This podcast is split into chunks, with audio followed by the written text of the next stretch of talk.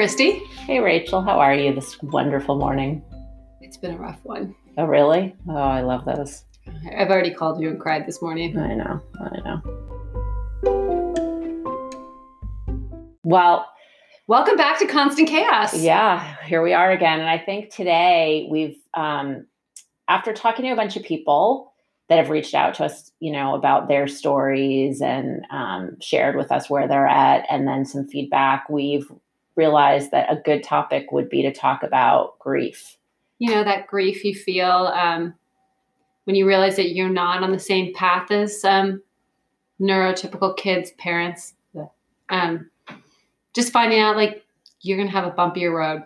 And I think like, you know, uh, to think about it, it you you don't really realize it, right? So what happens is there's a point in which you realize that 80% of what's going on at school or socially Mhm. in your child circle is quote unquote normal and what you're experiencing is Is not not. what other parents are experiencing and it's not to say that you know oh my gosh they don't have hardships and it's not to say that um, you know you're everybody's not doing the best they can but you start to realize that you're on a different road and You're, you're going to Kansas. yeah well so rachel tell your analogy you've told this to me so many times I- and i love it I always talk about this analogy. So, you know, when you're having a baby, every you get the books and you're so excited, and you're with your. You, hopefully, you've got a friend or so. You know people that are pregnant, and everyone's going to Paris. Say the books are. They're telling you about Paris. You're learning it's about. exciting it's it's, new it's yeah. flashy you can't believe it you want to every week you're like what's happening what's happening And you're all on the same path. You're going the same place. You're going to Paris. and in a lot of places there's mommy groups that start and the hospitals introduce you to stuff and It's so great. it's Yeah. all like what's normally happening And then suddenly you find out, hey, you know what? You're not going to Paris. You are going to Kansas. Not that Kansas couldn't be a nice place, but let's be real. Paris is better. Most people would choose Paris. Um, and you're never going to go. So you find out you're not going to ever go to Paris. You're going to be in Kansas. All your friends are in Paris. Most well people, you're actually watching them get to paris You're watching- every day you're watching you're them watching get them it closer and closer to paris and you're going further and further. and further down a very different and there's path. and there's no guidebook to Kansas. There's no you're just stuck in Kansas. You have to learn Kansas. You have to love Kansas because you're never going to Paris. Never going to happen. But all your friends are there and they're not going to visit you in Kansas. They don't get it. Yeah. So what's happening, and everybody will have their moment where they realize, I'm you know, Kansas. I- this is this is not what I thought it was going to be, or this is not what I'm seeing other people doing, and you're parenting this child or these children, and you're grieving because you're thinking, okay, they're kind of lost at school. Okay, you know, they're the ones left out of the birthday party, or they get to the birthday party and they can't handle the birthday party because it's too much stimulation, or it's loud, or they're kind of bouncing off the walls because they need to have a certain structure and that structure doesn't exist. But They're the kid that can't go out to dinner. they yeah they can't sit at a dinner table or you know if it doesn't go a certain way there's textures there's smells there's noises i mean who knows what it is they're exploding for different reasons and over time they just fall out of the system and Yeah. the system could be defined any way you want but Right. um you know i remember the moment i thought hmm things are different and it was kindergarten so how did you like we're talking about grief. So it's like how did you how did you process that grief knowing like okay, Well, for a while, it came out as bad parenting because I kept trying to push, like, all your friends are doing club soccer. Why don't you do club soccer? And then we'd sign up for club soccer, and there, we couldn't carpool. We couldn't get there on time. I'd be getting calls to come pick them up early. Like it wasn't, it wasn't our path. But we were trying to you're, go. you're trying to get to Paris. I'm still trying to get to Paris and I'm trying to be on this path where all of the friends were on, right? And it they made it look so easy. Like, you know, and, and I Yeah, would sign up for club soccer. sign up for this that. and we're gonna carpool and we set up a whole schedule. And in the back of my mind, I'm thinking, I'm gonna have to drive every day and nobody's gonna understand because I need to make sure that we get in the car and we go. Because if I say we're carpooling, he's not gonna go. We don't this family does not carpool You've, you've told me that. we don't carpool and um because we never know when we wake up if we're going to be in a mood to be able to handle the day never mind the carpool So over time, nobody wants to carpool with you.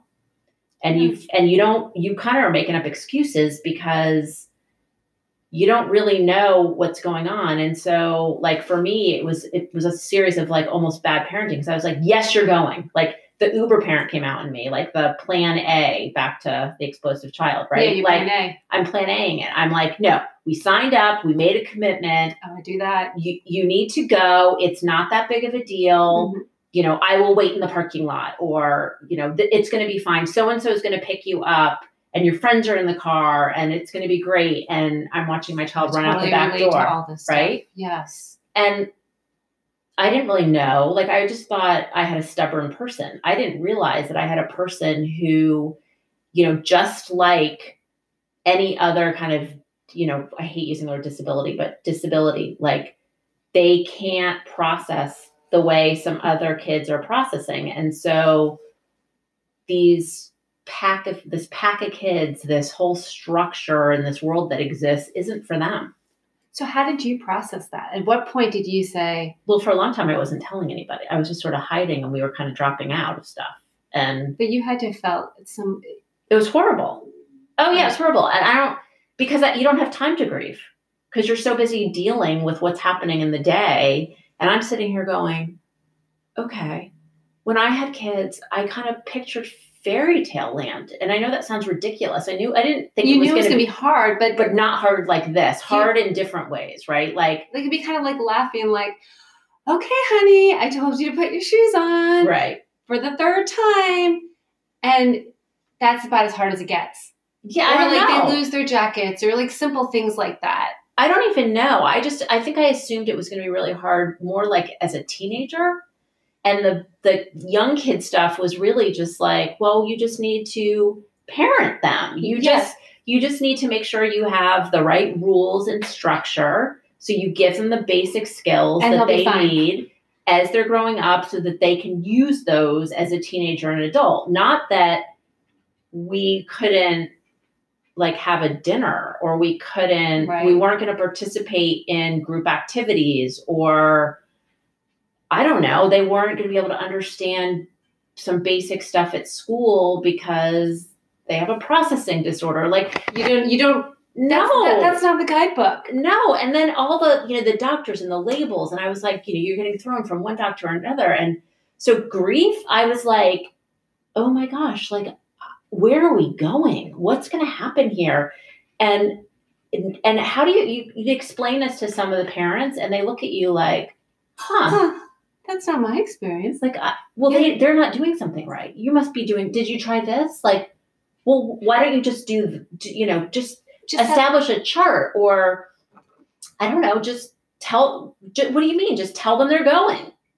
And I I would be like, yeah, I'm not gonna even have a conversation. exactly. It's, it's, they just they're they're in Paris. they've gone to Paris and I am so not even there. I haven't even boarded the train for anywhere. exactly. And it's not like I don't know, I don't want to sound like it's a pity party, but Well, I find it interesting that like for you that you did did you ever have that one time where you suddenly realized that you weren't that it was different? I don't think that I um, got to that until I gave up. Okay. And did you at that point did you just cry and just say, okay, we're this sucks and this is my future and Well, I, I gotta, a like- lot. I was mad a lot. I went angry. I was mad at everybody. Um, everybody meaning probably my husband. But just like I couldn't, I didn't understand. Like it wasn't logical to me. I didn't understand. And then I feel like actually for me, it was. Um, there were definitely points along the road, but I think it was when I at fi- in fifth grade oh, that's my I think you and I really connected that. that when I just you. said, you know what, the whole system's not working. I'm pulling my child out of school because the academics aren't work, working. Um, we left him there because socially he seemed pretty happy, but then I started to realize and think about it, and I was like, I am maximizing over social happiness. That's insane. That's absolutely insane because you know what? These kids change friends. Everybody remembers middle school and how they just had to survive it because it's miserable, right? I mean, who peaks in middle school? so I feel like my grief was my fight all the way up until then, from, you know, say five years old hmm until whatever age you are in fifth grade. I'm losing track now. But 11. 11, 12. Yeah. Um, and then it was just like, I kind of like relaxed because I thought to myself, you know what? This is our path and I'm just going to own it. Good. I don't care anymore. I'm going to find the best schools. I'm going to find the best teachers. I'm going to find the best resources. And I'm going to throw myself into this even more, but in a positive way, not in a way that I felt like I was constantly drinking through a fire hose.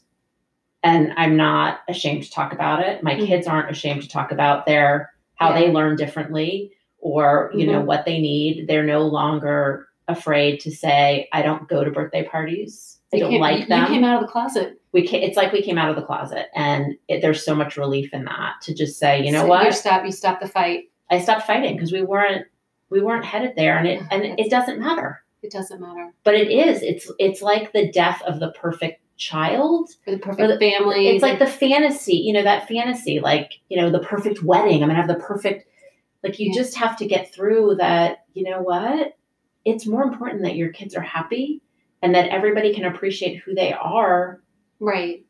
in their You're own skin. You yeah, have to accept people for who they are. Right. I had the moment. I mean, it was much earlier for me for um, my younger son when he was two, and I think I've told this story before, but No, it doesn't matter. he, you know, we'd gone to this parenting class, and this woman that did the parenting class came to ha- our house and did an observation. And after 20 minutes, she looks at me and she goes, Yeah, you need a developmental pediatrician. You need OT. You need speech. You need it all. And it's going to be a long road for you. It's a journey. You're on a journey. and you know, up until that point, we just thought he was colicky and he screamed, and maybe when he talked and like something, you know, we didn't we didn't think that it was gonna like turn into like ADHD and all of these other things, and we thought we thought it was gonna he'd grow out of it. And I remember going to like I don't remember what we we were as a family at something, and all I could do was cry. I was just crying and crying and crying. I'm like, oh, this is gonna be so hard. It's already been hard. Mean, two years old, it was already Well, so then hard. you now you know kind of what you have. Someone's laid out what you kind of have to do, right? yeah, And it's like the big gulp. You're like, you, it's like someone just threw a project on your lap and said, you know what, you got to do all this stuff, and you have no experience, and, no you don't have anybody else to talk to because I- you don't know who's in it. You don't know anything. You're in the dark. I had nothing. And I just cried and cried and cried. And then I'm like, okay, I gotta pull my big girl pants. I'm the mom. I gotta figure out how to do this and get all these things.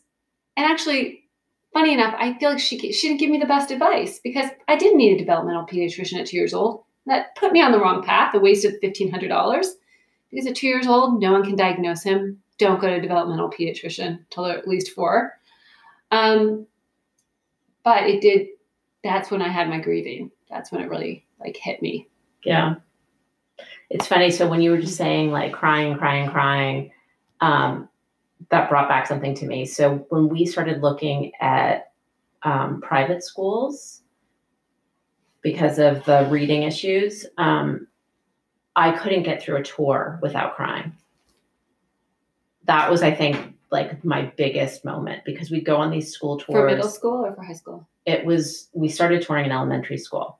It was Okay. for elementary school, trying to figure out if we should pull Okay. from elementary school because you know we knew in first grade about the dyslexia Mhm. um, and just some of the learning challenges, and we thought, huh, you know, maybe there'd be a better better environment. And so my husband and I would continue, and I would keep touring these schools, and I would walk out of them because I'd start sobbing, and it was like just a reaction. It wasn't that what I saw was bad. It wasn't that these places wouldn't be perfect. It was just that it was different Mhm. it was a different road and It's like, why can't I just keep my kid in the public school with their friends and just have that neighborhood experience? And yeah i was and, just the whole thing like how are we going to do this? And and who are these other kids? And where are their parents? And what do their parents look like? And would i be able to talk to them? Like would they be my people too? Like am i i was kind of looking for our people because if the school could function academically then you want the people to fit too so that they would have replace Right. be able to replace their friends you know not replace them replace them but have but make make their have make their crew. new, have their crew at their new location so that it wouldn't feel so uncomfortable. And I would just start crying and I had no idea why. I would just it was like all of a sudden those those moments of like, okay, this is going to be different. It was like this is we're actually making a big this is this is gonna be a big one. Yeah. So, so you just brought up a good point, just talking about when you're looking at the school and you're looking around and trying to find your people. And I think that brings up another side of the grief is not being able sometimes to feel like you can relate to other parents and that that is an isolating thing that happens. Uh, yeah, because I already had made all those friends based on my kids' friends, right? So I had all these acquaintances, not like, but you know, you you start a new environment, you put all this work into. Gotta Sorry, love the dogs. gotta love the dogs. I can't control it all the time. Um, but you put all this work into, you know, making sure that you have relationships with some of their parents because they go on birthday party, whatever, right? Right, It's not like they're carpools. carpool, like Whatever. whatever. Just yeah, they're just so now it's all going to change again for you, for them, for everybody, and everybody's stressed. Your stress stressed as the parent. But they're do you stressed feel like kid. that? Um, what I was trying to ask is like the isolation of like, um, the parent, like you, you're not on the same path as those parents, and sometimes it can feel like there's a grief in not being able to connect because they don't understand that Oh, you're in totally. Kansas. Oh yeah, and I a lot of I don't have friends. I've lost friends over it because I don't know why. I don't know why. I don't know if it's because I didn't reach out. I don't know if it's because they just were like, yeah, well, they're not going to be part of this, so we'll move on to hang out with people that are going to be part of this with my kids or my carpool or my school. You know, it was like that's that was the glue that was holding us all together, and I have to now go find new glue. Glue, well, glue of people that Right. are with you. Right. But you know, it's amazing. Once you put yourself in this place of being vulnerable, you do meet and have deeper relationships with some other people because you've all been through this deeper experience together. Mm-hmm. So I've now learned that, um, you know, just to be real about everything and to be honest about it. And um, the more I talk about it, the more people I feel like I'm Mhm. helping because they'll be like, oh, your kid what goes to you know core academy tell me about that oh i have you know similar situation and then you start to give little snippets and you realize There's a lot more people with us. there's, a lot more people, yep Yeah. and so I'm reading this book right now. It's another Ross Greene book. And they're talking about the amount of kids that are getting expelled, suspended, um, detentions. It like the numbers are horrifying. And I didn't write them down, otherwise I'd quote them, but um, they're horrifying. And it's because the school systems are set up for the normal neurotypical kids. And they're just, they're not looking at it correctly. They're not looking at these kids like, wow, they have something that's not connecting, right? There's some transmitter in their brain or whatever that's just misfiring occasionally and they need support. Mm-hmm. What they're doing is saying, oh, they're the bad seed. We should punish them. Yeah. And so more and more of those kids are getting punished when the neurotypical kids will continue to do what they're supposed to do. They don't need examples Mm-hmm. to show them what good behavior looks like. That's not it Mm-hmm. the other kids need the support They need the foundation, the because they don't understand. Like they don't have the skills in their brain sometimes to know, like, okay, I don't understand this assignment. So I need to figure out how to understand this assignment. Or I need to know how to self advocate and go ask my teacher the question and feel good about doing it. right. Instead, they feel like they're broken and there's something wrong and they're stupid and they don't realize that it's actually the teacher's responsibility when they're young to reach out and know that there's a child in their class Mm-hmm. that needs something a little bit different. And it would be much more beneficial to show that child support. Mhm. So you're modeling the appropriate behavior for the kids rather than take the other kid's side. Right, the kids that are going to have it. They're going to do it anyway. Yeah, they're, they're They want to it's behave easier- well. It's easier for them. Yeah, people want to behave well. People aren't trying to not behave. There's a reason when something goes down in school behavior wise why they're not doing it. It's very rare that it's just a kid who's in there trying to create trouble. Right. Usually there's something else underneath it. And if So I think we need to talk about that book. I don't want Yeah, we should read it. It's So what's the name of it again? uh, Lost at School by Ross Greene, Dr. Ross Greene. He's awesome. Got it. Um, so anyway, that you know, yeah. for me, like that's and you like that's a grieving process and i've Mhm. realized more and more that we've been doing this podcast how many people are hiding still hiding at home like Right. not accepting a diagnosis or afraid to tell their child or their family Or afraid to go to the doctor, afraid to find out. so we just uh, we've talked about this before we're in the process of finding um, a high school and we did neuro, private neuropsych testing again because of course you have to to be able to get them through high school and do Mhm. college if that's the choice um, and we had our doctor go through all the testing with our son and he is so much calmer Really? yeah, because he knows now where he has challenges. He knows where he does really well, Mhm. and he knows what he has to do or what the model looks like for him to be successful. Isn't that amazing? I So like it- every kid should have that. Well, it was just so enlightening for him. Like it just, it kind of like freed a huge part of his anxiety. hmm That's great. So, I mean, I think So where is he going to go to high school? we're still looking. We Okay, still have have- some choices. You haven't made the final decision yet. Well, we're we're going through the process with the public school to see if they can give us the right amount of support. So um, we're hopeful that it will be public.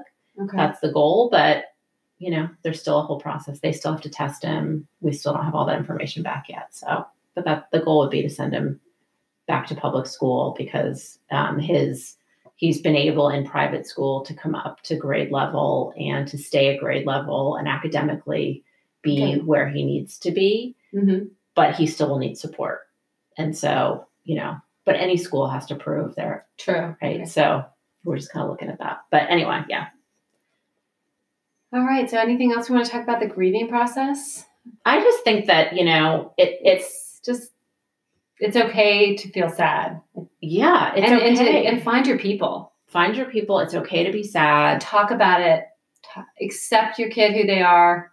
Yeah. Accept them. it's like just it like a personality. It's the same as like a personality quirk, you know, or uh, some kind of medical cystic fibrosis or cancer or, you know, whatever. Like they're not going to have the same path and there's nothing wrong with that it's accepting individuals and being kind and loving and looking at them and saying you know what with your tool set you can do great things you don't have to have everybody else's tool set Totally. And I also feel like sometimes it builds so much more resilience. Like I was just telling you the story about one of my kids at a birthday party at some point where he wasn't chosen for a game. And he was so upset. Like every other kid was like jumping around happy. Every yeah like they don't even it's like they don't even notice or they don't even right? notice. Yeah, they're my, just like oh yeah i'm on a team whatever yeah, my son's crying. And I'm like, Mhm. and I felt that pain so deeply and it was awful, awful, awful. And you know, in the car ride home, I'm just trying to figure out how to talk to him and build up that confidence because I can't take away that that stuff's going to happen to him. no Like I can't take away the pain that's going to happen. Like No. I can't make people like him. I can't Mhm. make everyone include him. All I can do is like let him know I love him and I'm here and pro- provide that foundation and remind him of all the amazing qualities he has. Mhm. and then hopefully he's going to build some resilience and, Yeah. and kindness so that when he's in that situation where someone might get left out he's the one that's going to be like hey so and so isn't included. Let's make sure they're on a team. Right. And that's what i hope Yeah, I mean, there's so many ways. So for that example, there's so many ways you could spin it, right? The doctors would probably say exposure therapy, keep going to those parties, you know, find a way to like get yourself chosen or Go- oh i hate that well, but so Yeah. that's the school of thought, right? We tried it so many times where we finally just came to the point where we just don't go to birthday parties because it was so painful. Like there was anxiety about going, and then there was anxiety about, you know, am I going to get picked? Or I, there's so many issues that we finally just said, we just don't do those. We as a family don't go to birthday parties because nobody at the end of the day is super happy about the situation. So you might not get invited to them. That's the consequence, right? i just feel like i need to keep trying to find ways where he can be uh, confident where he can be good at something so maybe it's like the birthday party he's not going to get chosen that's not his spot No, but there's so many other opportunities. But like, where where are the spots that he can shine? but maybe they're more individual spots. Right, they don't it have may to be. be large group. It could be, you know, could be on the tennis court. It it could be an art class. It Yeah. could be drama. It could be debate. It could be. Yep. So keep trying, keep on trying and supporting them and hmm giving giving them options and be volunteer work, helping others. I mean, there's mm-hmm. so many choices out there. It doesn't have to be what the pack is doing. Right. And forgive yourself and let them forgive themselves because otherwise they're going to carry it. Like, I can't do that. Like, that's something I can't, uh, like, they get that anxiety. I, I can't do birthday parties. It's not that they can't, it's they're choosing that it's not the right environment for them. Mm-hmm. And that's fine. Right. And it's fine for your family and it's fine for your parent. You are choosing accept him for who he is. And yep, and you're going to find the different path, and that is 100% okay. Exactly.